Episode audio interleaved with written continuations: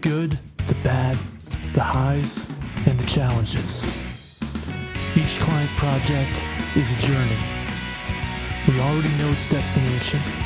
It's about getting there. This is Consult.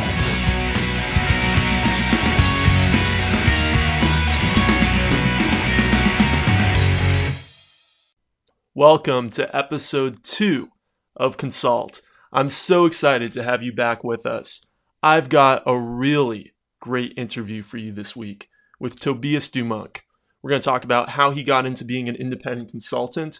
We're going to talk about how it's different being a consultant in the EU, in Denmark specifically, than it is in the US. We're going to talk about what it's like to have a really popular open source Swift project and how that's affected his business.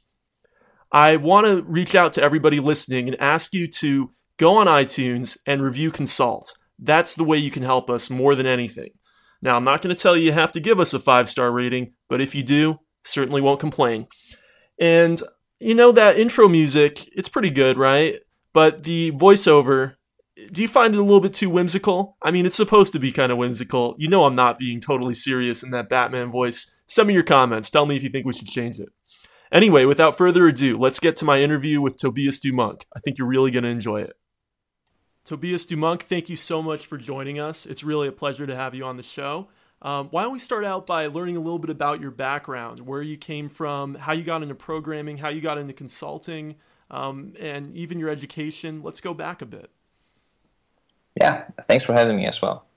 Uh, yeah, so I'm uh, I'm from Denmark, and um, my my background for programming is actually I started out in Flash.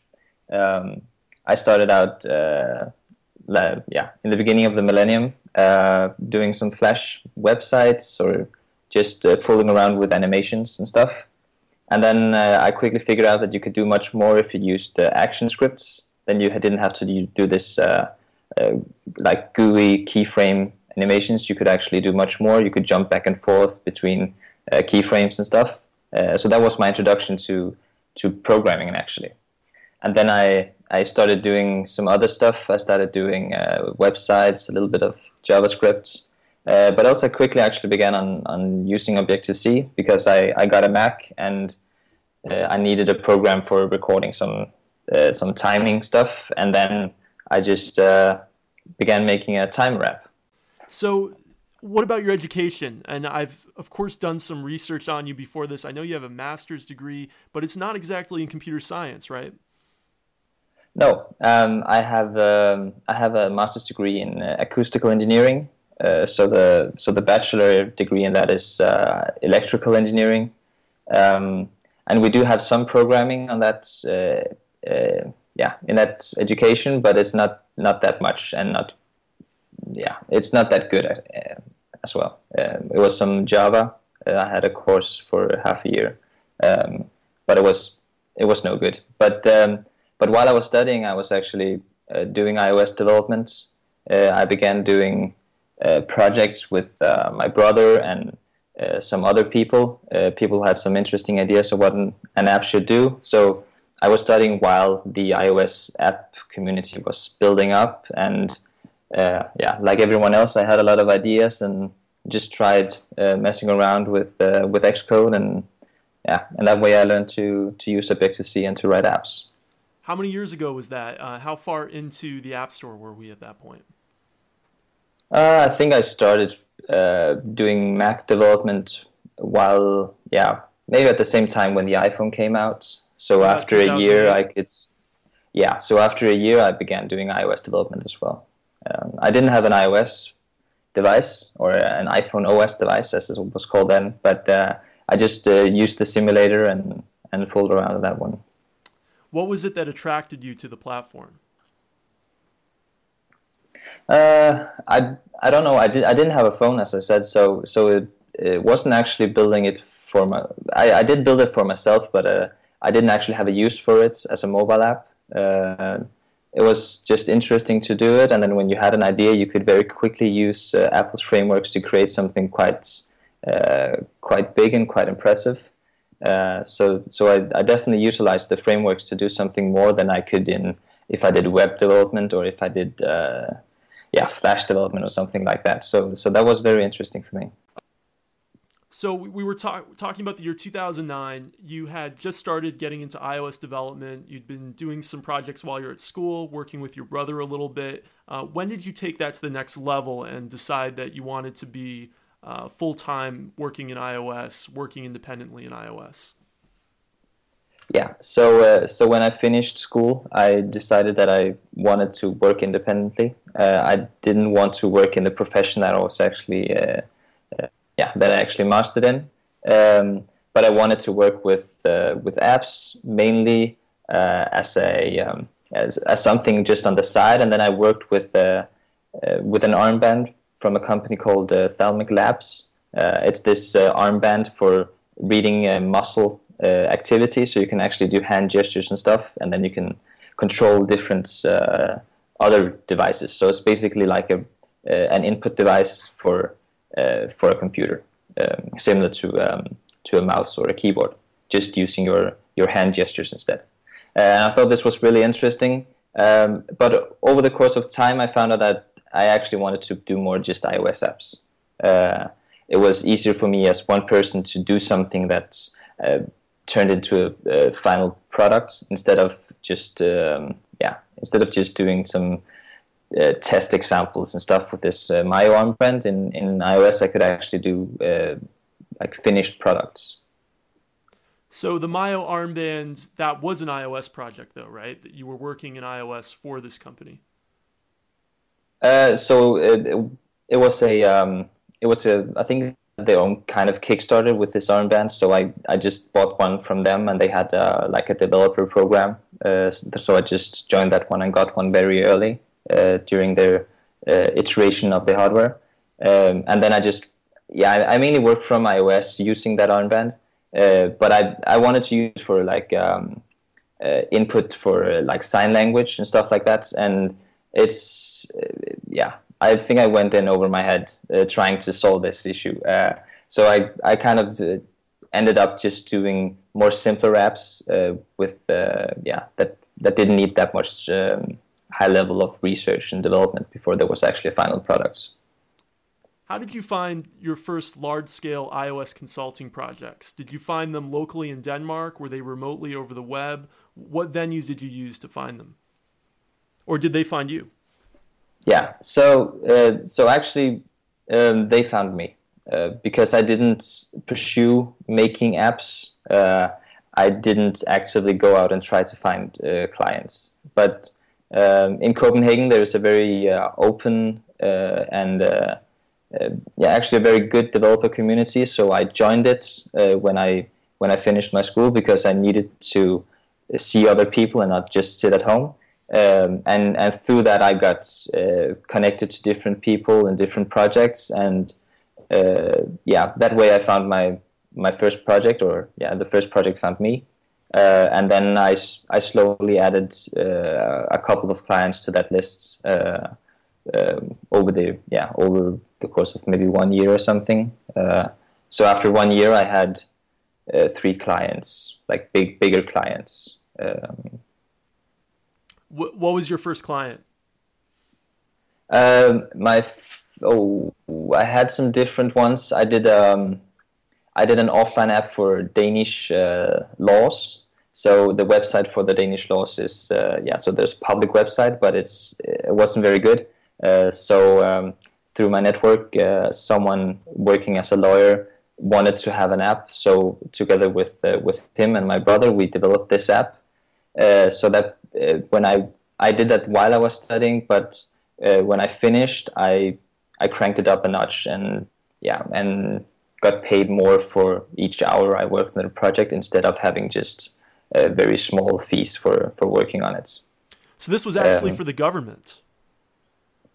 No, so it was for a lawyer uh, just using this public data. So so I built a scraper for the um, uh, for the websites, uh, downloading all the, the data for, for the laws that we wanted um, in the app, and then uh, loading it into the app, and then having a a much nicer, um, much nicer typographical uh, uh, interface for uh, for the laws. Um, yeah, so it was directly non-government, like trying to do what the government did, but just do it better. Uh, I because okay. uh, from yeah, so from this lawyer, we heard that me and my brother, we heard that uh, they often use their apps in, um, or that they often need to access the laws while they're in, like um, they're visiting one of their clients in jail.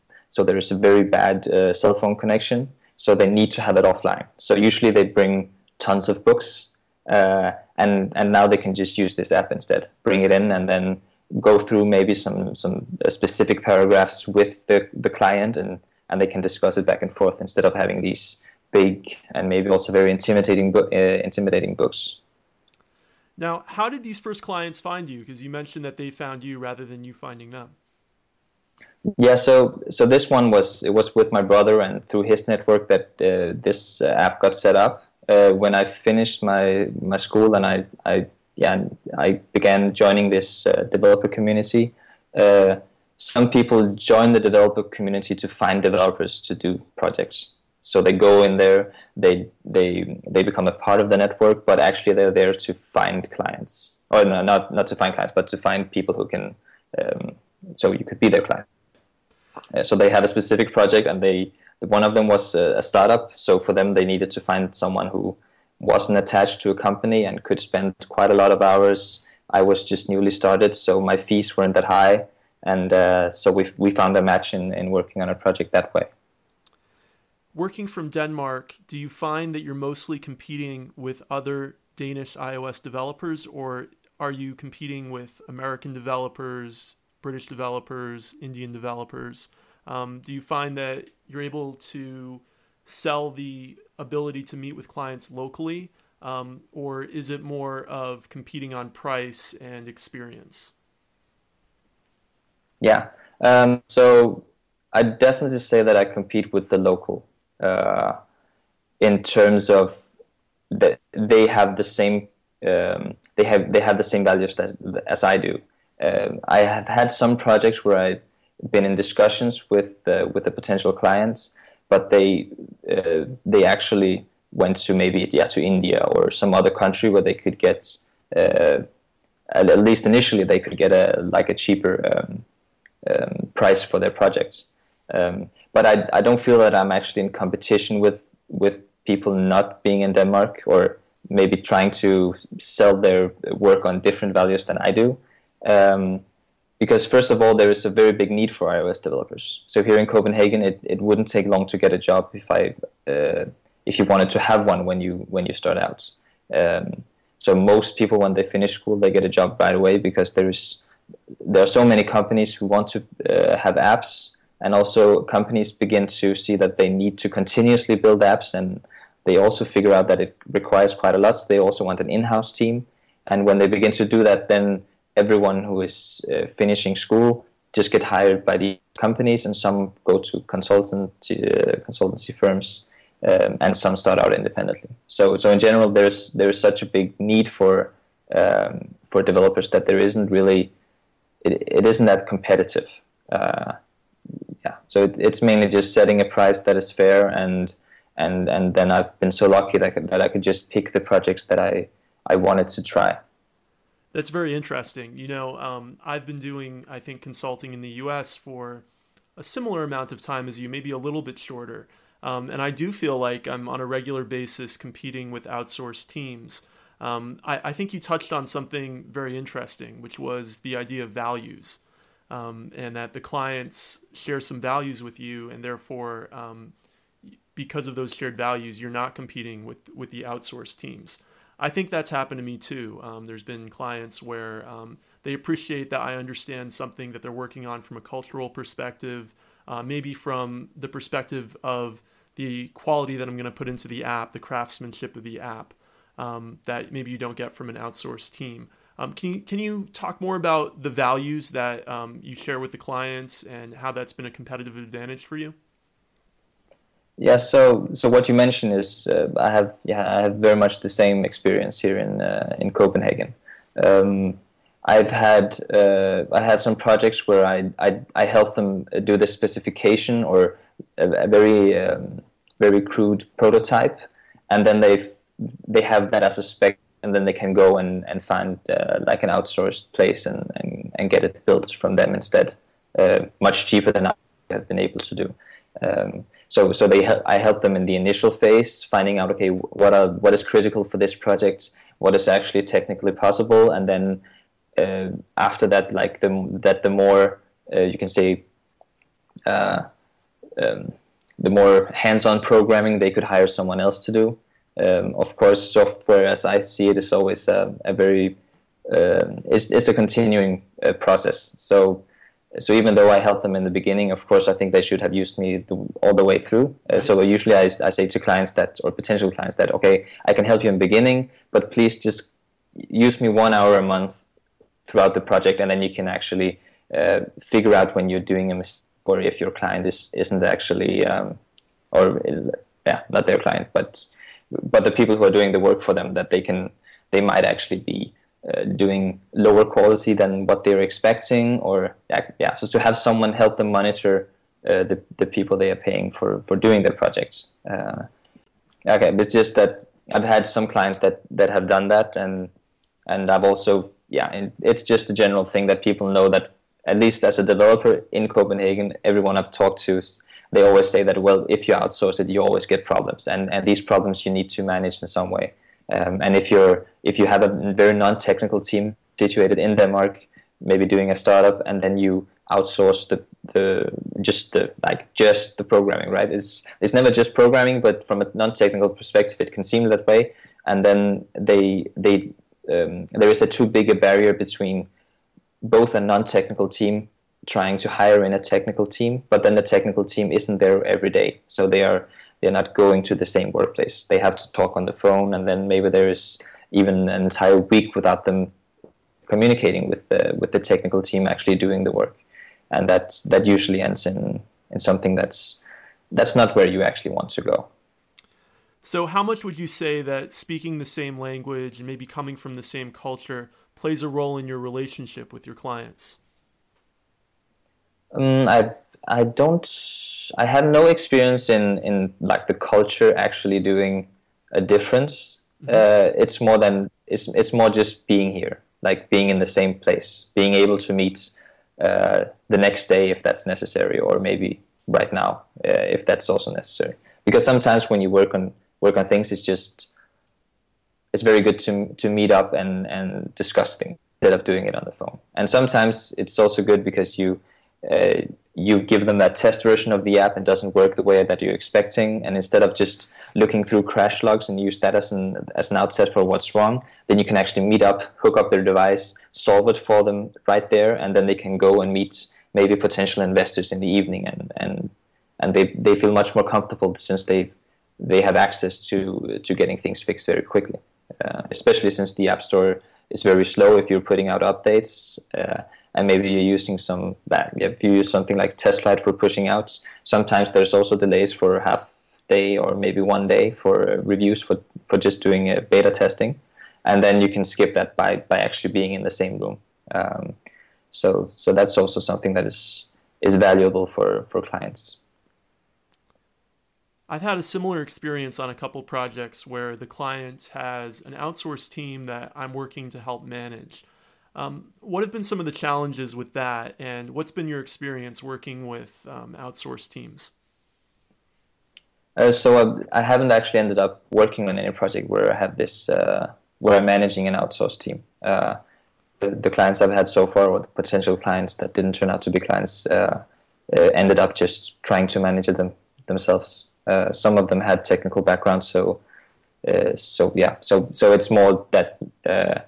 Um, yeah, like a, a, month ago, someone contacted me and said, "Okay, now we, we're still doing this project. Maybe you can help on something." And then I helped them for one hour, and and then that's it.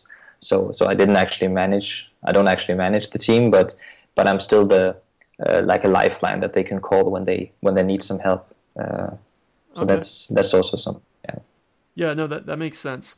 Um, I was browsing through your website, and by the way, uh, if you want to give a plug for it, I think that would be great.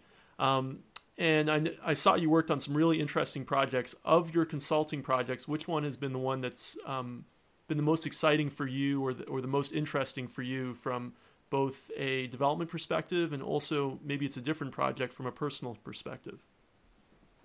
Yeah, yeah. So so when I uh, as I said, when I finished school, I didn't have any educational background in programming, uh, so I felt like I, I had to try and see. I needed to find my level uh, and see how big projects I can could uh, could cope with. Um, so so I, I tried to take smaller projects in the beginning that I where I knew I could deliver.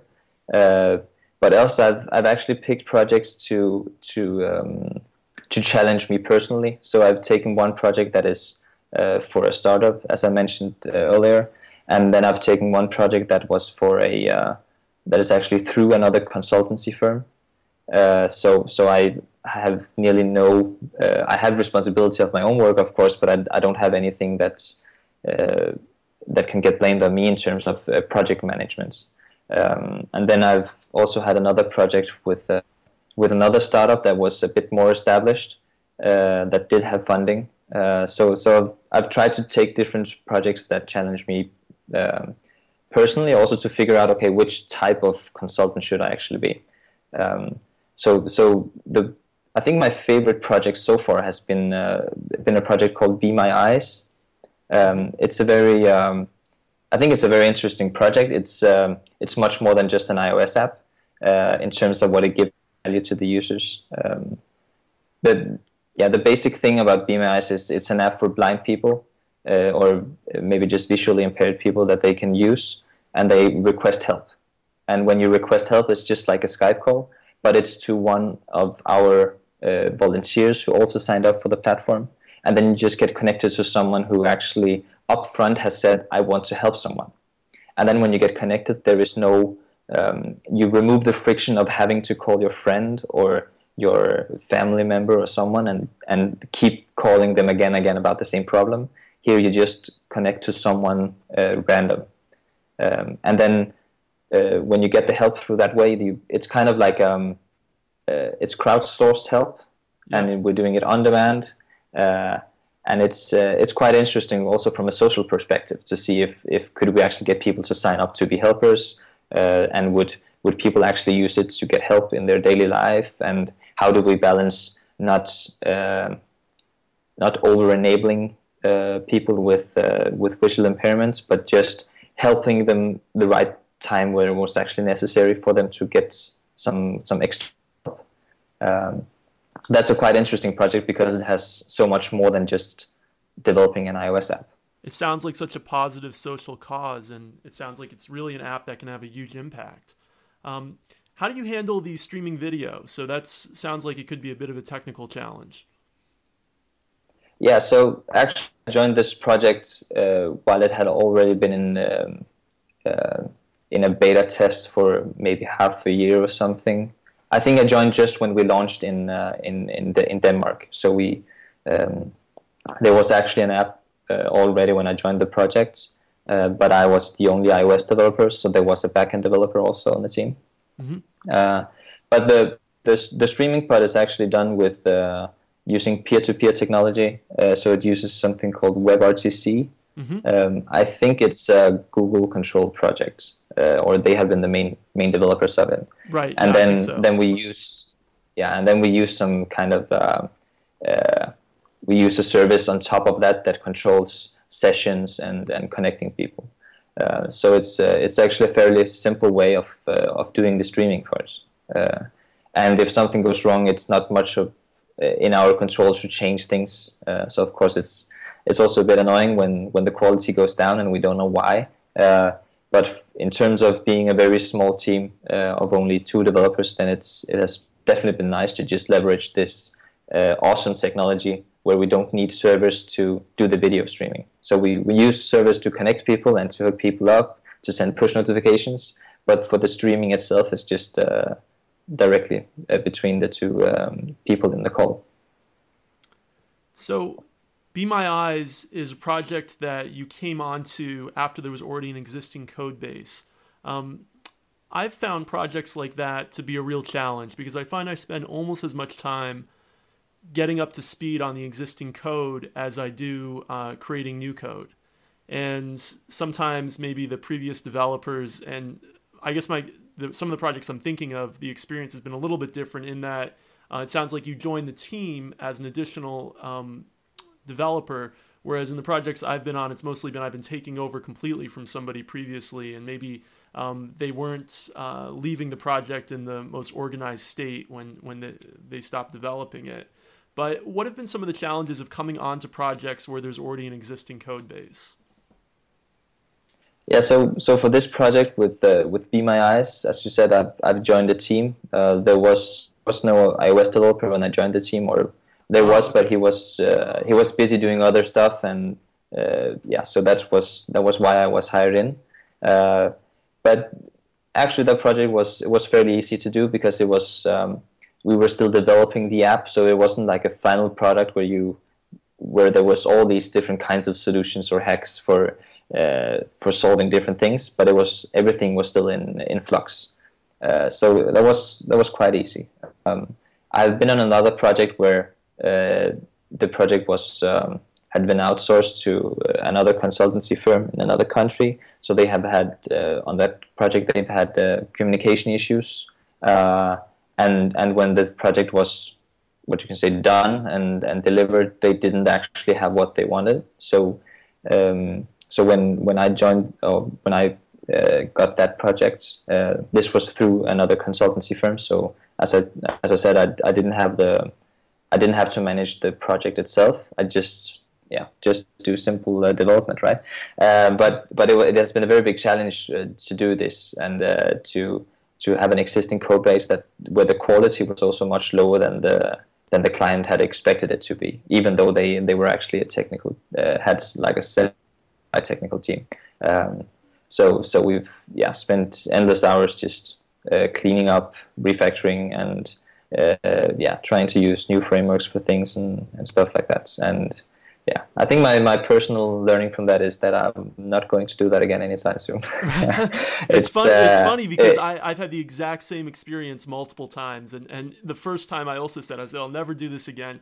And then I really liked um, the when I ended up doing it again, I really liked the app and I really wanted to work on the app. But then, you know, when you see the code base after you've already signed on sometimes, and hopefully you see it before usually, but um, you you get get quite a surprise, um, and it's it's frustrating and it's it's um, unfortunately uh, the quality in some outsourced teams really does um, vary. Let's say.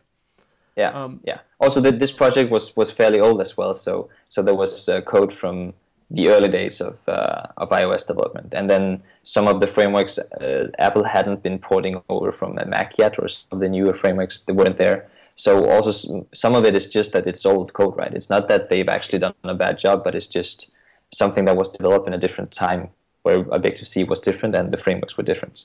Uh, yeah, even after spending half a year on the project, uh, I still find things and get surprised by okay, this is really is it really that bad, and we need to fix this as well before fixing the other thing, and then yeah, so you have to fix three things before actually doing the new features that the client wants, and then it, it's difficult to satisfy a client when you when you always have to come back and say okay, but we need to clean up this first before doing the next step, even though they have right. an understanding for it. It's it doesn't it doesn't give a very um, good atmosphere on a team. I think. Uh, no, I, I completely. It, it's really difficult you. to handle, especially if you, from the offset of the project, didn't know that it was this bad, because then everything just seems like a failure and failure, even though you're solving problems, right?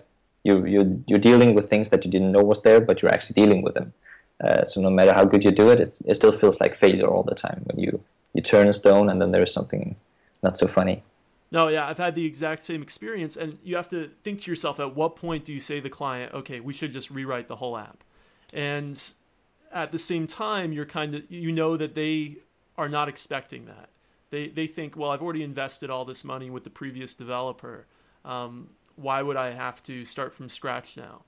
But the fact is that if, like you said, there's a lot of technical debt developed over years um, maybe because it was written so long ago, maybe because, frankly, the outsourced team just wasn't that great. Um, at some point, you have to say, well, maybe it makes more sense to start over than it does to keep fixing um, a leaky project. But um, when yeah. you come to that point, it has to do a lot with the economics of the project, too. Um, is the client just working incrementally, trying to add one feature at a time very slowly over a period? That's fairly long, or are they um, ready to invest a lot of money in, in really doing things the right way? Yeah, so so so for this project, had, um, we've had the experience that so from the offset, I, I could see that there were many things missing or things that didn't wasn't set up the way that I wanted to work with it. So the first thing I did, did was to just recreate the project from Xcode. So I didn't. It, it used Git submodules for integrating external uh, projects. Mm-hmm. So I wanted to use something like CocoaPods instead. Uh, so so I I started out from scratch in terms of the project itself, like the the Xcode projects, and then included different dependencies until I got it building. So I spent quite a lot of time just getting it to build because the old project I couldn't get to build. So I might as well just build a new one, uh, build, make a new project, and then make that one build, right? Uh, so so I had the the what you can say that the structure was new, even though all the different uh, elements were still old and and uh, not so good. Um, so that has allowed me to when I, I I try to make new features, always do some cleanup for that new feature. Uh, so do it incrementally, and it, it, has been something that is it's fairly difficult, especially when we uh, for this project we worked in uh, like two week uh, sprints all the time. So you you had to finish something after two weeks, uh, and sometimes I just had to say, well, I need to clean this up, and it would take more than just two weeks doing it. and then yeah, it being a part time project, then you you just have to do that sometimes and say, well, this this will take maybe effectively two weeks, but since we're not only working part time, it would take uh, two months doing it. And then you can try to do features in parallel, but but the best thing is, yeah, to if you if you have a good overview of the project and you know what you want to do and which parts should just be better before you build the new things, then you should do those things first. Uh, because, for instance, one of the things that I that they used in the project was uh, having something similar to a custom collection view. Uh, and collections views, I find them um, they are very uh, powerful. It's a very powerful framework, even though it's highly customizable and uh, a bit too buggy. Uh, it's it's uh, you can do so much in uh, compared to what you could if you have to do everything in custom. And of course, there this project has been built in a time where collection views weren't introduced. I think in iOS, or at least they didn't use it.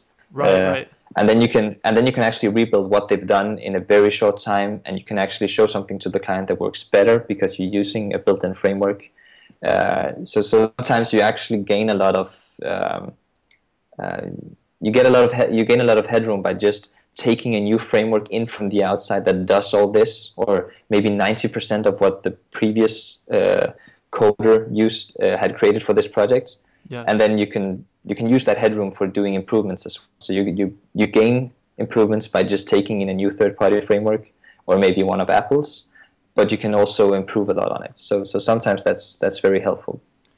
Yeah, I've, I've had the same experience where you find that the previous team had been recreating the wheel. Um, and maybe it's because they were working before certain frameworks were even available. And you can drop in um, a framework that allows you to eliminate a huge amount of their their existing code base. Um, and that's obviously going to reduce bugs and also um, improve maintainability. So I actually came across the, the way I came across you originally actually was the async uh, project that you have on GitHub. And it's really been gaining a lot of traction. I think it has over 1,500 stars. Um, it's gotten some notoriety on some popular uh, Cocoa blogs. How did that come about? How did you um, develop Async? Was it something that you were working on for a consulting project and you open source? Was it something that you just did out of interest? What's the origin story? Yeah, so so I think um, I think uh, I think Grand Central Dispatch, which uh, Async builds on top of, uh, is a very interesting uh, framework from Apple's side. Uh, it's a it's a C-level framework that allows you to do um, uh, yeah to dispatch things on an asynchronous thread. So you can you can uh, you can take a block of code block of code and then you can push it to another thread. Uh, and it's it's it's something that you have to use when you're building mobile apps. and also now it's becoming even more and more important because you uh, you have to share resources between apps now on iOS apps on, on the iPad where you can have multiple apps at one time. Uh, so it's, it's really necessary that you don't uh, you don't spell, spend all the time in the app on one thread. You have to spread it out on different threads, uh, and also allow the system to decide based on the blocks that you give it. Say, okay, this block I will do now, another block I will do later, uh, based on uh, which priority you give these uh, these blocks. Um, so I think it was uh, yeah it was last year in the summer uh, during WWDC. I had I didn't have that much client work, so I had a lot of time to just watch the videos and and try out programming. And when when Swift came along, I thought, well. Um, I, that I wanted to have some kind of project where I work with it uh, to see what are the extents of this language. Can you? Uh, it, it's so different syntactically from what we've been used to from Objective C. Mm-hmm. Uh, so it was interesting to see how can this actually be used to to improve on something that already existed. Uh, so I, I, took the Grand Central Dispatch and basically tried to make um, a new syntax for it in uh, in Swift uh, because yeah the old syntax hadn't been updated. Um, and I always found it very um, verbose, the previous syntax, and it was, yeah, I said, it was a C, a C framework, so it's uh, it doesn't look very Swifty. It didn't even look very Objective C like uh, in the, uh, in previous years. But um, yeah, so I, I, just began working on that and and tried to see okay how how does GCD actually work. And and then I noticed in in the videos that they had something called um, notifications for blocks. So whenever a, a block finished, and then uh, you could get notified. So basically, you say, okay, I have a block, push it to another thread, and then whenever the system decides now it's finished, or to, to, to run it, and then when it finished, then you get a notification. And the notification is, of course, just another block. Um, and and then I used it in, in async for for chaining blocks. So so in async you can do something like uh, uh, saying, okay, I want to run this on the background thread, and then when you're done with it, I want you to uh, run this other block. Uh, and it, it might not seem like a big thing, but what it allowed me to do syntactically for async is to um, take something uh, instead of always nesting these blocks. So before, when you when you push to the main thread, you had to nest one more level every time you did a new block. And and here I could just use the notification, and then I could chain things just with a dot syntax. And uh, and dot syntax is something that has increasingly become uh, popular in uh, in Objective C over the years, and in Swift it's even more so. Uh, probably highly inspired by by Ruby and other languages like that. So I found it interesting to see, okay, how far can I push it? How how far can I push uh, Grand Central Dispatch to look like something that was native to Swift? Um, yeah, and so I basically had a lot of time. I, I looked around in it. I tried to make uh, I also tried to make tests for each and everything in in the, the framework. So actually doing test and test how um, how these asynchronous blocks, if they actually were called in the correct order and on the the, the correct threads. Um, and I, for that, I used Xcode's new asynchronous tests methods. So it was it was a way of just uh, trying to use all the new stuff that, that Apple had introduced and, and see how I can use it in a project. Uh, and then yeah, I I, I open sourced it and um, um, it got uh, quite a big interest because people just yeah they hate having code snippets for just doing something as simple as I want to run this on a background thread. Um, so and also it's uh, since it's just a it's there's a little bit more than just being a, like a syntactic sugar on, on Grand Central Dispatch, but it's not much more than that. So so if you know Grand Central Dispatch, there is no friction in using async instead. It's it's basically just working. Um, yeah, it, it's just you you you really like the sugar that async gives you because you don't have to write this boilerplate code all the time. Yeah, that's exactly how I felt when it when I checked out the project. It's a, it's a great project, by the way.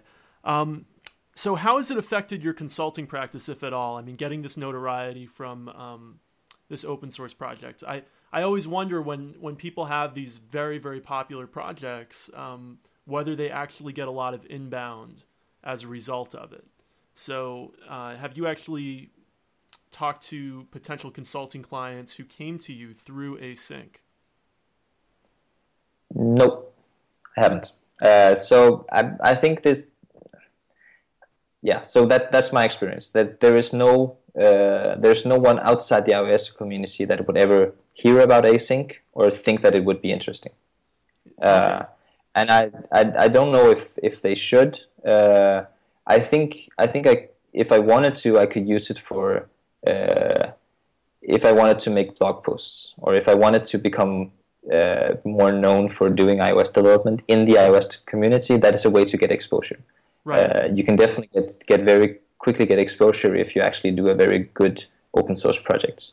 Uh, I, I think we've seen this time over and again and again that that the people that that we know in the iOS community that aren't just in the same city that, as ours is right. people who had an open source project of some kind. Um, so it's a good way of people getting to know you, uh, but not potential clients. I think because they uh, they might. I think maybe yeah. I, I, think maybe you could get a job on it sometime where you get if you if uh, if someone searches for my name, then of course my some of my references would be some work that I've done. Uh, in, and if that's a positive way and it reflects positively on me, then I would be more likely to get a project. But it's it's fairly indirect, I think, uh, the way that that works. Right, and that makes perfect sense. I mean, especially what you said at the beginning that only people in the iOS community, which are not our clients, right? Our clients are the people hiring us, but they're not necessarily in our community. Um, are are the ones that really know about these open source projects. And I've also had the same experience as far as um, what you're saying about uh, more general employment and being Googled. Um, I've actually had so I have some open source projects that are not very popular at all um, but I've gotten employment inbounds, like recruiters emailing me because of them. And I found that surprising, but I, it makes sense that our potential clients are not going to be Googling for iOS projects, or um, if they do find them after they're thinking about working with us, they don't necessarily know what they're all about anyway. So um, yeah, but have you been able to use it maybe as a selling point when when try, when talking to a potential new client? Um, you know, hey, uh, I have this very popular project that is somehow relevant to your project. I've, I think I haven't had the need to to sell myself using that. Um, I think it, it could be uh, something that you could profile yourself on. So I I really like open source projects, and most of the time when when I'm doing work for a client, I want it to be open source because um, usually what they do isn't something new. Uh, it's just they want to do it in a specific way, or they want to push things in a specific way. Um, and I like the way that when you when you use open source uh, frameworks for most of what you do. So of course you use Apple's frameworks for a lot of the app, but but most of the rest of it is is open source projects, uh, a code from from yeah from somewhere else, and and you couldn't make the app as quickly as you did without using some some other people's uh, frameworks. And then I think it makes sense to kind of I don't know if it's to pay tributes to the open source community, but but if, if there's no reason for actually making things open source, then yeah, it should be open source by default when you do a project. I think.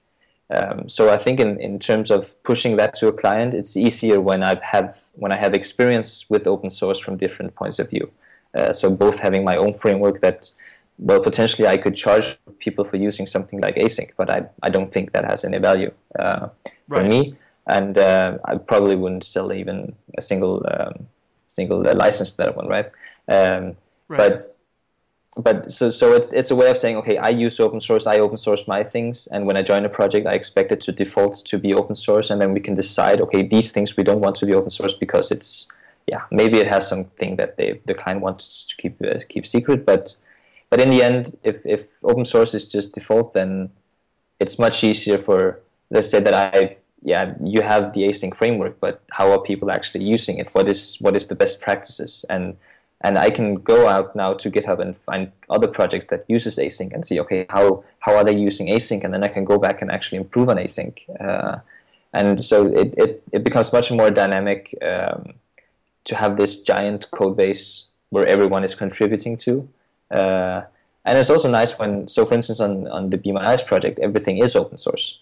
And and then we had uh, we had some technical issues with uh, with the, the backend and our servers and we got some help from some very brilliant engineers at some yeah some other company, uh, and they wanted to just contribute to the the Be My Eyes project for free, and they could just get all the code from GitHub. So when we said that, they were set up in five minutes and they had it running, and they could help us debug the issues that we had.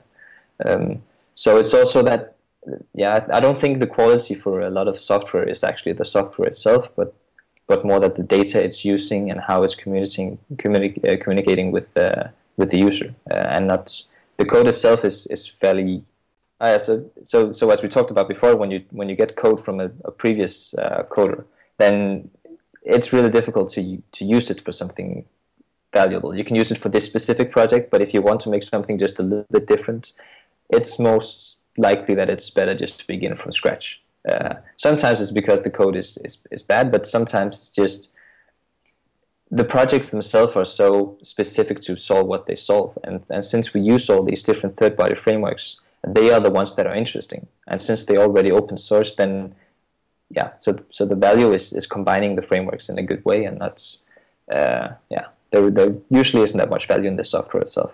So have you had clients push back on this approach on wanting to open source uh, most of what you're working on with them?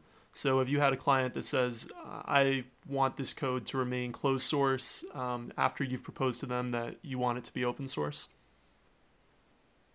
Yeah, I've, I've had that. Um, I've had a client who did, um, they wanted to make a, um, a, new social network of some kind, and they wanted it to be uh, much more uh, private and much more secure. And, and of course, they didn't want to show how they were solving the security issues and, and privacy issues. Uh, so for them, it was very important that it was closed source. Um, so, so sometimes it makes sense that you um, maybe if something is open source by default doesn't mean that it has to be def- uh, open source from the beginning, but that you are approaching it as if you were going to make it open source. Um, because it, it opens you up to using third-party frameworks in a different way. It opens you up to separating out parts of your code base to be a framework, uh, because then others can use it, but you can also use it yourself. Uh, so you also separate the concern very nicely in the app because you're making things frameworks instead of just having one big pool of code. Um, so so I think that's yeah mainly it should be about security concerns, privacy concerns, or something where of course if this this project is something that no one has to know about because the yeah you, you don't want uh, to have any press coverage of it before you actually do something. Uh, maybe it's a high profile company you're doing it for, and then of course you you shouldn't if you if you're doing an app for Apple, I don't think you would be allowed to open source it from the get go. Right? yeah, absolutely. Uh, yeah. So we talked we touched a little bit earlier on uh, working in Denmark, and that Denmark has a very strong iOS community. I don't know how much experience you have with this, but do you have any idea about how the iOS scene might differ in Denmark and in the EU than it does in the United States? Um, I, I don't have that much experience about it. I I went to US uh, a year ago, and when I was there, I wanted to see. Uh, I I um, yeah, I wanted to see the iOS community. So I, I went to a, a local meetup in uh, in San Francisco. Mm-hmm. Uh, there were some some really nice Swift meetups, so I, I went to one of them. Uh, I saw yeah one of my evenings in the uh, vacation. I I decided that I wanted to spend on uh, on yeah joining a meetup and see what it was like.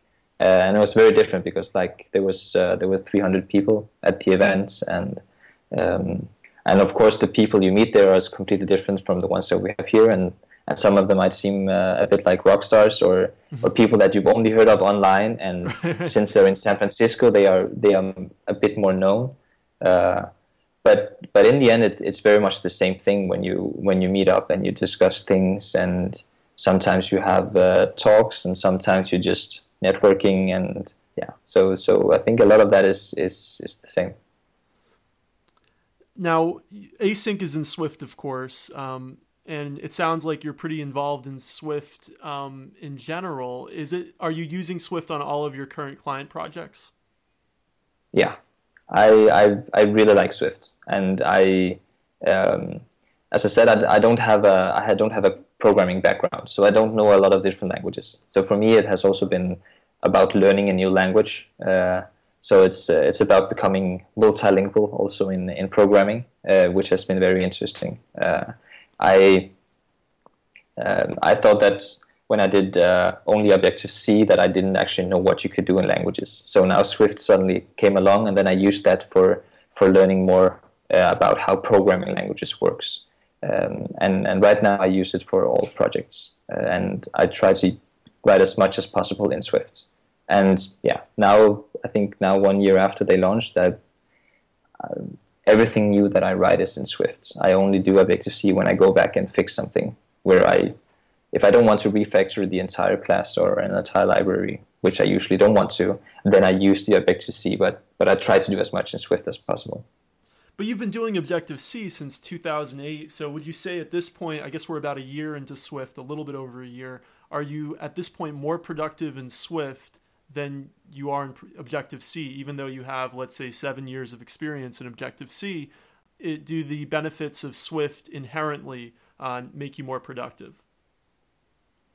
I think from the from the offset, Swift has been made to be a successor to Objective C. So all the frameworks that Apple has works fairly well with Swift, and Swift has been designed designed to work well with these frameworks, and that means that the you can actually just code in Swift the way you did in Objective C. So if you just take the syntax and say, okay, I just want to do the same things, I just do it in Swift instead. You can fairly easily do that, especially now with the newer releases of Swift. Uh, there is there is not I don't think there are many things holding you back from just writing Swift all over the place and just uh, writing it with the mental uh, approach where you just say, well, I just write it the same way that I did Objective C. Uh, I'm beginning to use Swift in different ways, and people are becoming more open about, uh, or they're beginning to share their experiences of how they're using Swift differently than, of, uh, than Objective C. And uh, that is highly valuable to see how you can become more efficient by by utilizing some of the new things in Swift instead of just using it the same way it, that you used Objective C. Uh, but I think from from the initial part, it, it's much more efficient to use Swift because you get some you get some things that just makes your uh, code crash less. Of course, Xcode crashes a lot and it's much yes. slower, uh, but the code itself is is uh, it's my experience that it's less error prone, and then uh, you have to you also have to write less, and it looks much better, and uh, and so so also for me personally, I feel much better writing Swift code. Uh, so I also think it keeps me motivated that it's a new language, it looks better, and you don't have to uh, keep on being uh, remember that it's okay. This Objective C doesn't look good. Whenever you mention it to someone, they always mention these square brackets, and you have to defend it, and blah blah blah. It's, so it's it's much easier to just having a new, uh, a bit fancier language and use that one instead. Right, right. You touched on a very interesting point, which is that you can actually write Swift um, almost the same way that you wrote Objective C and get away with it. But really, we're being encouraged to kind of think about our code in new ways, right? We have these new functional paradigms that are available to us. We have these new value types that are available to us, like enums and structs that you know were, were kind of a pain to use uh, in Objective C. And I've done a couple apps now in Swift. The first one I I wrote almost completely as if I was just writing in Objective C. And then on the next one, I tried to use all of these new, um, let's say, possibilities. And I found that when you try to integrate them with Cocoa, you sometimes run into some problems because Cocoa is still ultimately a highly object oriented, class based framework. And you can't take some of those exciting new types and use them with Cocoa. Um, sometimes you need to some write some bridging code to, to make it work. Um, so has that been a frustration for you at all that that because Cocoa is so so heavily in the Objective C world, some of these new features of Swift that you want to use, you haven't been able to easily integrate into um, the the Cocoa world. Um, I've had I have not had any like uh, roadblocks or something. There was something where I couldn't continue, but but yeah, definitely I have the same experience that's there are some things that you just that does it doesn't work well together or uh, you make some new fancy class and then you find out okay I, I also need to use this from from objective c code and then you have to refactor it to to be able to work in that one. So for instance in the beginning uh, if you had to use enums across uh, objective c and swift you had to make them in objective c. But i think now you can just make them in swift and they will also work in objective c at least parts of it. Um, so so sometimes you just had to to write Objective C code because Swift worked well with all Objective C code, but Objective C didn't work well with all Swift code. Uh, so, so I think it's more balanced now with the update to Swift and also to Objective C. Uh, so, so I think it's. I don't think there are that much issues left. And and in the end, if if you figure out something, okay, this framework doesn't work well, well, then I can only encourage people to make a, a very nice open source framework that wraps uh, the old Objective C framework or C framework in something uh, something Swift instead. Um, which I've also I've seen a lot of people do that, and it's uh, it's so much nicer to see uh, people that have used an Apple framework for a lot of years, and then they make their Swift version of how the API should look like, and usually they're very good. Uh, so yeah, I also hope that Apple would actually look at those and see how how they can improve uh, their own frameworks that way. I feel like their hands are a little bit tied just because there's so much legacy code built around Cocoa if they wanted to introduce a new framework that was really took advantage of everything that Swift has to offer, it would kind of split the community a little bit. And there's still people who are resisting Swift, right? Um, I some even some famous people in the community, let's say. Um, I, I, don't. We don't have to name names, but there there's certainly some people who are still resistant to Swift, um, kind of oddly almost. But I, I guess they're a little bit stuck in their ways. And of course, there's companies that have huge investments um, in Objective C, like Microsoft or Adobe. And so I guess splitting the community is, is probably a danger, right? Yeah, but um, I think I think most of what I've heard of people that have opposed Swift is that it's not it, that it shouldn't be you shouldn't be the go-to Swift all the time. Like you can still do things in Objective C. You don't have to use Swift. Um, and I think that's true, and especially for this first year, or maybe also for the next one, a lot of people will be more efficient in Objective C, and they will also be more efficient as a team. So even though that I personally find Swift to make me more efficient, I think for big teams with big code bases, of course, in the in the short term, they will be more uh, efficient in Objective C. And uh, you can also see some of the improvements that Apple has made to Objective-C to make it more compliant with Swift and to actually backport some of the features that we got in Object uh, got in Swift. They now also work in uh, in, in Objective-C. That that actually helps you continue to have a big maybe a big framework in Objective-C, and you don't have to uh, remake all of it just to use it in Swift. So I right. think that Apple has definitely thought that you should be able to use these two together, even for big projects like the ones that uh, Adobe has or Google has.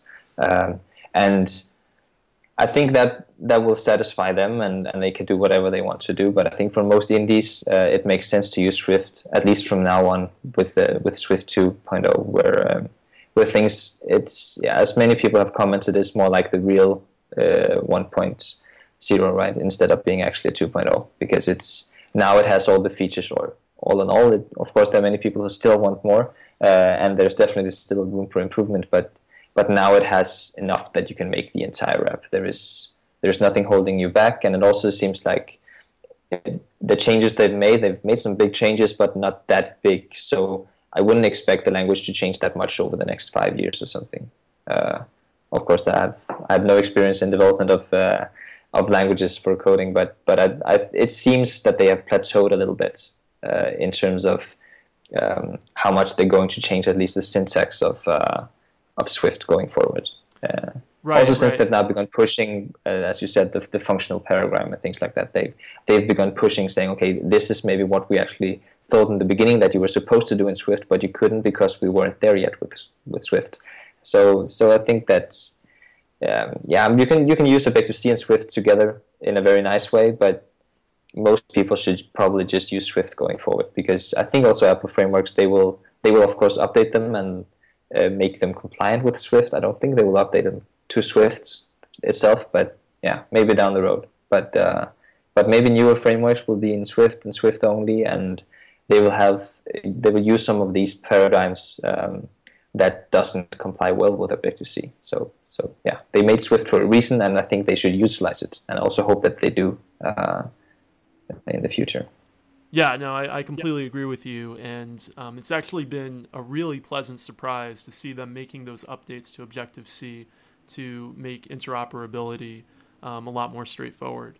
And um, I, I, really didn't expect that. I, I, thought they were kind of um, gonna keep Objective C in a bit of a stasis, but to see that it's still evolving has been probably very reassuring to, like we said, a lot of these um, large corporations who have huge Objective C code bases. Uh, but I completely agree with you. I think any new projects that um, people are working on at this point should be in Swift.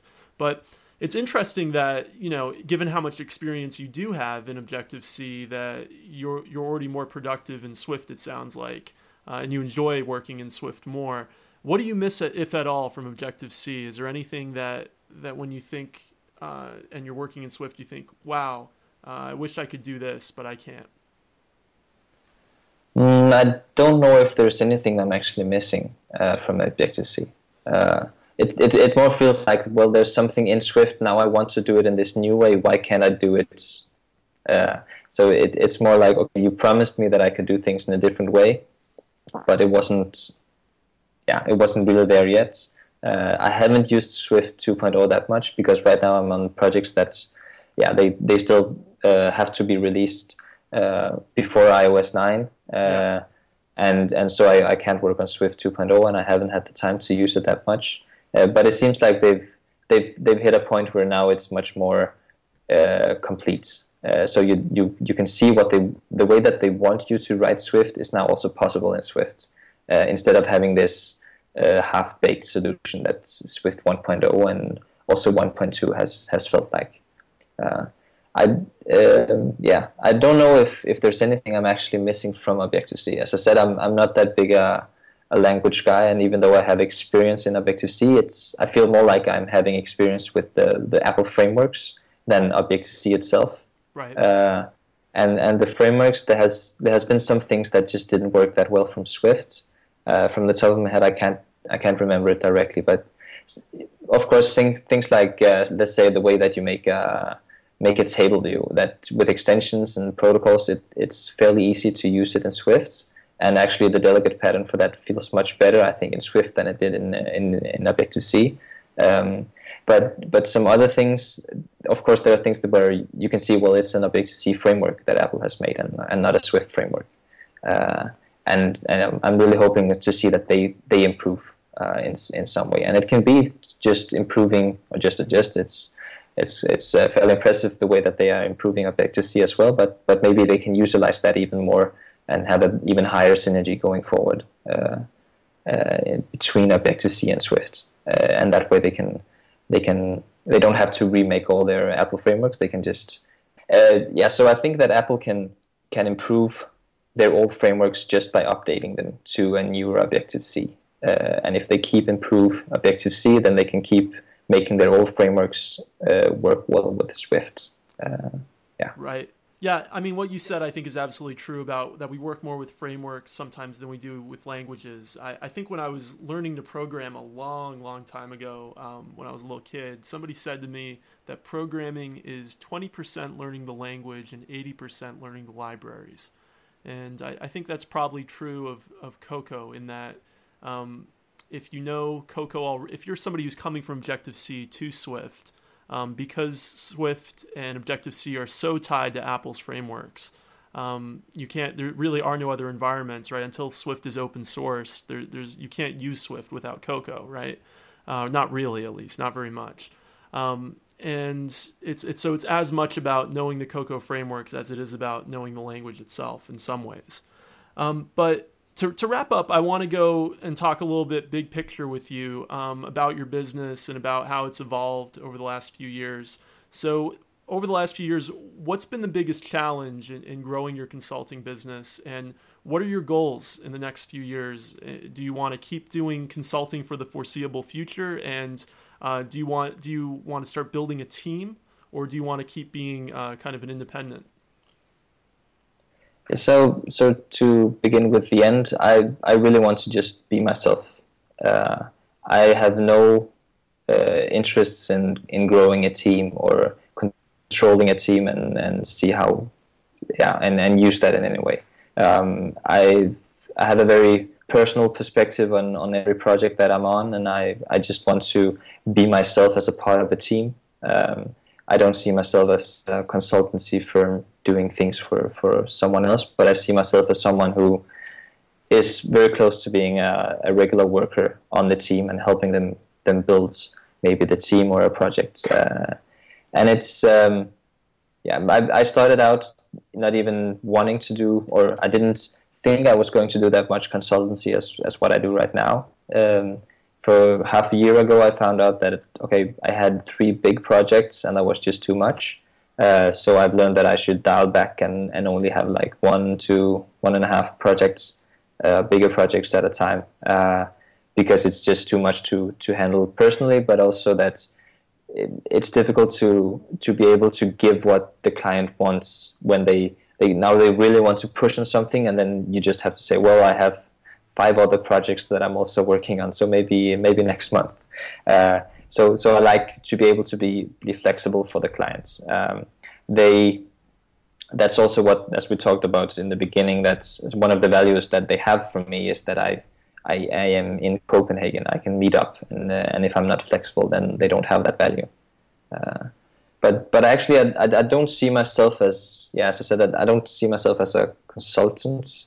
I more see myself as someone who is joining teams. So instead of I'm instead of working in the old-fashioned way where I'm being hired by someone and then they have to figure out what I should work on, then I join someone who knows what I'm going to work on, and and and then I can help them work on that. Uh, so so it's more of of picking projects that I like instead of picking workplaces that I like. Um, so okay. so yeah. So you you enjoy that independence. That's very important to you being able to choose the projects that you work on and yeah um, definitely. Yeah. Yeah. So you couldn't see yourself giving this all up and and joining a corporation and just working on the same product for years and years and years. Um, but at the same time it sounds like your biggest challenge was actually when you had too many projects at the same time um, and that um, i guess you weren't able to give enough of yourself to each one individually. Is that fair? Yeah yeah yeah. I think uh, i think i have I haven't said no to doing joining a corporation. Uh, I've when I when I was studying, I worked at a in a bigger Danish uh, company uh, that was related to my my studies, and it was really good, and it was uh, it helped me through uh, helped me through school to actually try to use whatever I I learned in in school. Uh, but I, I I wanted to try something different. So for the past couple of years, I've done this consultancy freelance things to try something different and to learn okay what how do i actually work best? And i don't think that i found exactly the right projects that are perfect for me yet but i i know that some type of projects don't work for me. So it's more of excluding and saying okay i know that these types of projects i have these difficulties with and other projects i have other difficulties with. Uh, so I think I'm better at judging projects going forward, and it, it might actually be joining a corporation and doing a, an interesting project. But but I, I still think I would be very project focused uh, person. But but it's not about actually the, the it's not about the frames around your work that they have to be in a specific way. I just know that some frames work better for me than others, and and if I'm in a in a uh, in a specific situation in a workplace, I need some specific things to be in, an, in another way for me to work efficiently. Uh, so, so I think also now, I, I, if I join a corporation, I would know much more about how I how I work efficiently. Uh, so it, it, has, it has also just been an adventure and trying to work in different ways than just the typical. You finish school and then you join a corporation, and then that's where you work for the rest of your life. Um, so tell the listeners how they can reach you if they want to do a project with you. Where should they go? Um, and is there anything you want to plug? Yeah, so um, um, my consultancy firm is called Develop Munk, uh, as in development, just with Munk in the end. And uh, my last name is Munk, so that's why. Uh, Munk is M U N K and not M O N K, uh, but it, in Danish it actually means the same thing, uh, being a monk.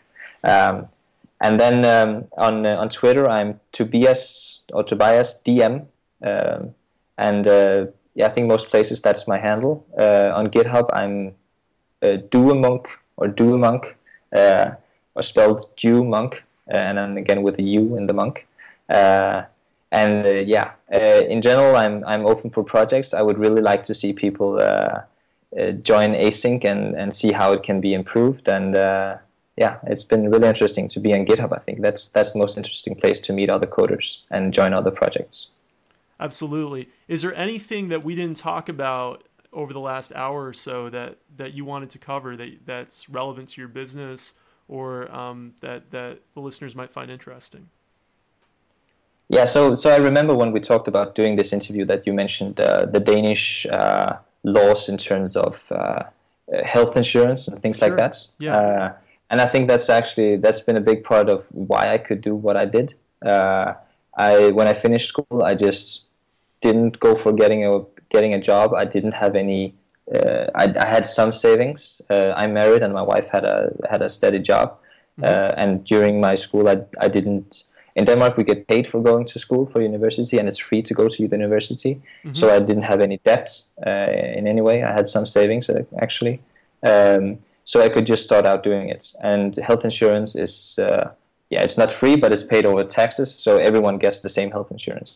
Mm-hmm so so that's things like that make it very easy to start out and and just being independent because uh, every dime I make is is for me and for profit. So I had I had a laptop already, and uh, yeah, I for my first client when I got some money from that one, I I made profit. I didn't have any uh, bigger expenses.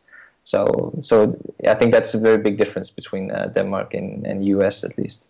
No, that, that makes perfect sense. I mean, I spend um, almost eight hundred dollars a month on health insurance, um, mm-hmm. and um, yeah, I mean the the education. Of course, I had student loans coming out of graduate school as well.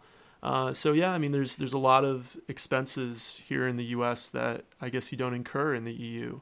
Um, I, it differs, I'm sure, from EU country to EU country. I actually worked in um, healthcare consulting after I did my undergrad in economics, and I, I worked in healthcare consulting doing um, pricing and reimbursement suggestions for big pharmaceutical companies. And one of the things we did was an analysis of reimbursement for new drugs that are coming out by country to country based on their national health insurance or mm-hmm. you know or in the US for individual health insurance companies and it was it was really striking to to see the differences and it's interesting how it affects somebody in our profession. I mean, it, it really does have a huge impact. And, you know, I, I guess sometimes maybe people, consultants in America, feel a pressure to take on a new project because they have these um, concerns about, well, if I don't immediately take on a new project now that my last one ended, uh, what happens to me um, if I can't afford my health insurance?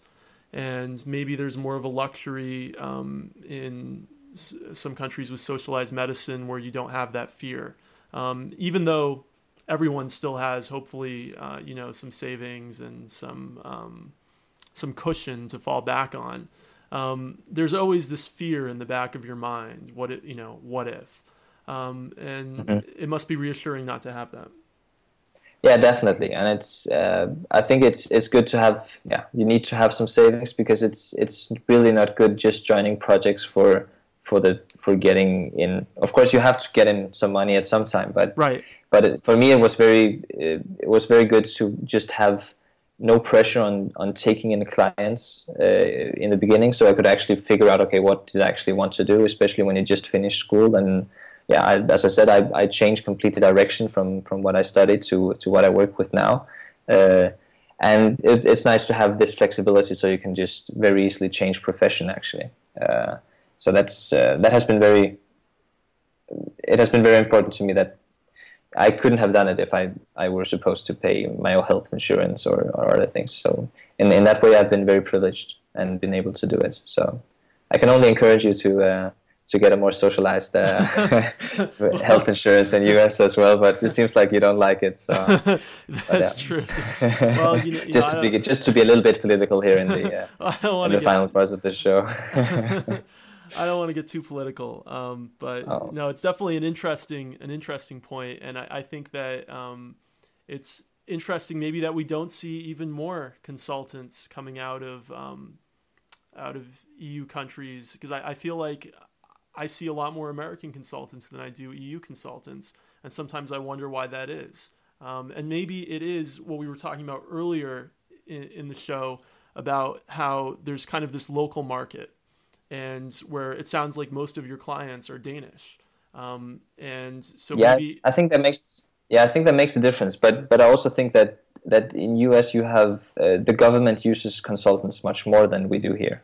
Uh, we do true. it some, but but but you you private so everything has to be private, right? So right. if the government wants to do something, it seems like that you have to hire a private firm to do it. So basically, you get consultants like government funded consultants that way. Um, we are, we're beginning to do it more and more in Europe uh, to to privatize in that way, but but we we haven't done it. Yeah, we're doing it for different reasons, I think, than than you have in US. Uh, but but I think that's also make a big difference. Uh, but yeah, I also think they're right about the localness about it. It's um, it's not um, you don't see consultants from other countries because they just work in their own country. Right, but but I do, but I don't see them so much from for, for some reason from the EU. I do see them sometimes from uh, Eastern European nations, and some of them are not EU countries. And I, I am competing, like we talked about earlier, with with India sometimes, sometimes with China. Um, but I'm mostly competing with with other Americans and with those outsourced countries, not so much from EU countries. Um, and I wonder if a part of that also is is la- linguistic, um, in that if I'm a French company, um, then I probably want a French iOS developer so that uh, we can communicate most efficiently um, about the project. And so they and it sounds like um, in in your experience, you haven't had any problem finding clients. They've come to you. So maybe because they have a smaller pool to draw from of local consultants, they have no need to, to look abroad. And in the same vein, the consultants um, in these EU countries already have enough client work uh, from local companies that they don't need to be applying for projects abroad. Does, does that make sense, or is that a little? Yeah, yeah. No, I, I, think that's I think that's correct. Um, so in general in Denmark we are the language barrier. We we are very usually very good at speaking English. We have English from a very um, early age in school. Um, so so usually that's not a barrier for us. But I think uh, culturally we are a bit uh, reluctant to uh, start our own companies, and um, the startup culture here is, is is it's quite good, but it's definitely something that is limited by the culture. We have a culture of that that is very um, very the opposite of what it is in the US. So it's like you shouldn't you shouldn't think that you're anything. That's basically it. So okay. so it's like it there's um, I think that keeps some some people from doing it. Uh, I think other countries in EU, even though they are also uh, more socialized, um, they have a more socialized economy than than US has. They they don't have the flexibility that we have in Denmark. So in Denmark, we have that is called the Scandinavian model for the economy. So mm-hmm. I have health insurance when I get uh, if I get unemployed. Uh, I, yeah, I still have the health insurance. I also get paid by the government for just not having a job uh, for a certain amount of time. Uh, mm-hmm. I think you can get it. Yeah, and and we have insurance for our paycheck, so that you also get a little bit extra if you're used to uh, being paid higher than what the government will pay you if you're unemployed. And this means that we have a very flexible. Um, uh, flexible workforce, and we can very quickly uh, just get off work, and then you don't have to worry about getting money for a month or two while you're finding the next good job. Um, and it it makes it much much more flexible in countries like France that have much more. Um, yeah, they, they don't have the flexibility. They do have the security, but the security is actually limiting them in the way that they. Uh, if you get work uh, at a at a corporation, then you you it's difficult to uh, to get fired. And and you you can just keep staying there for a very long time especially if you get employed in the public uh, sector then it's it's difficult to get fired. And and it makes it it makes it less like that people just start up their own because they have they have very big benefits from being employed somewhere. Um, right. and even though we, we do have some benefits of being employed in Denmark mainly the the paycheck is much bigger uh, than being independent but uh, but if you depending on which living standard you want to have, then it's fairly easy just to start out and you can give yourself a, um, a year and see how it goes. And then if you decide not to do it, well, then you just get a job and then, then that's it. Uh, so yeah, it's, uh, there's a lot of security and there's a lot of flexibility and that, that works very well together when you want to start out yourself. But unfortunately, our culture doesn't push it that much. So, but we're, we're really trying to, to change that and, and see people do more startups becoming uh, more independent because it's um, it's a good way of working and I think it's a good way of pushing innovation much faster than you can do in a big corporation. Well, it occurs to me that I didn't ask you one very pertinent question, which is relevant to the entire uh, context of talking to an iOS developer from Denmark with Danish clients. What kind of market share does Apple have in Denmark? Uh, what what oh, percentage of users is are on iOS versus Android? Yeah, they're very good uh, it's or yeah good in terms of there's a, a big share for for iOS. Uh, okay. And I also think that that makes for the the localness of development of apps because there's a bigger need for iOS apps in Copenhagen uh, than for Android.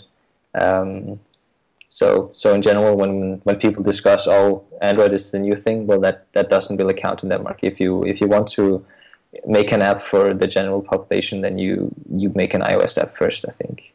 Uh, so it's maybe 50-50, but yeah. Android's not even on your radar personally. Like you're not interested in learning Android development. Mm, I might be interested in learning it, but I, I've uh, I feel like it's it's enough just to know iOS. I would much rather join a team where there is an iOS uh, or an Android developer and one iOS developer. Uh, so so I wouldn't personally. I don't have a need for learning Android. Uh, but uh, but I think most projects usually have uh, need to make Android and iOS. And I think the best way is if you want to have a good quality, then you need to have someone who can do Android and, and another person who can do do the iOS part. Um, but it's uh, I there's there seems to be so much synergy between the interfaces. Uh, Apple is mimicking Google, and Google is mimicking Apple. And from Windows Phone now, it also looks like they are beginning to look more like um, the iOS and Android style of uh, of UI. Um, so so I think many things are converging because people change platforms once in a while, and and it's uh, it seems like everyone has some sort of agreement on what mobile UI should be. Uh, um, at least there seems to be some some convergence in that area.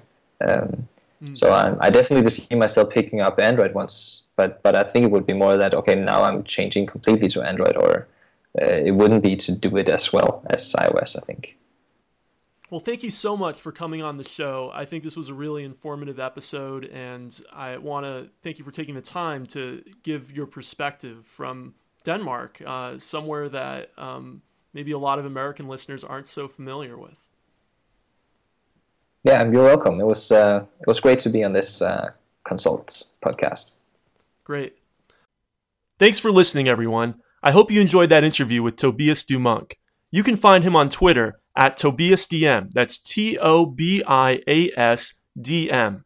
And you can find his consultancy at developmunk.dk. That's D E V E L O P M U N K DK.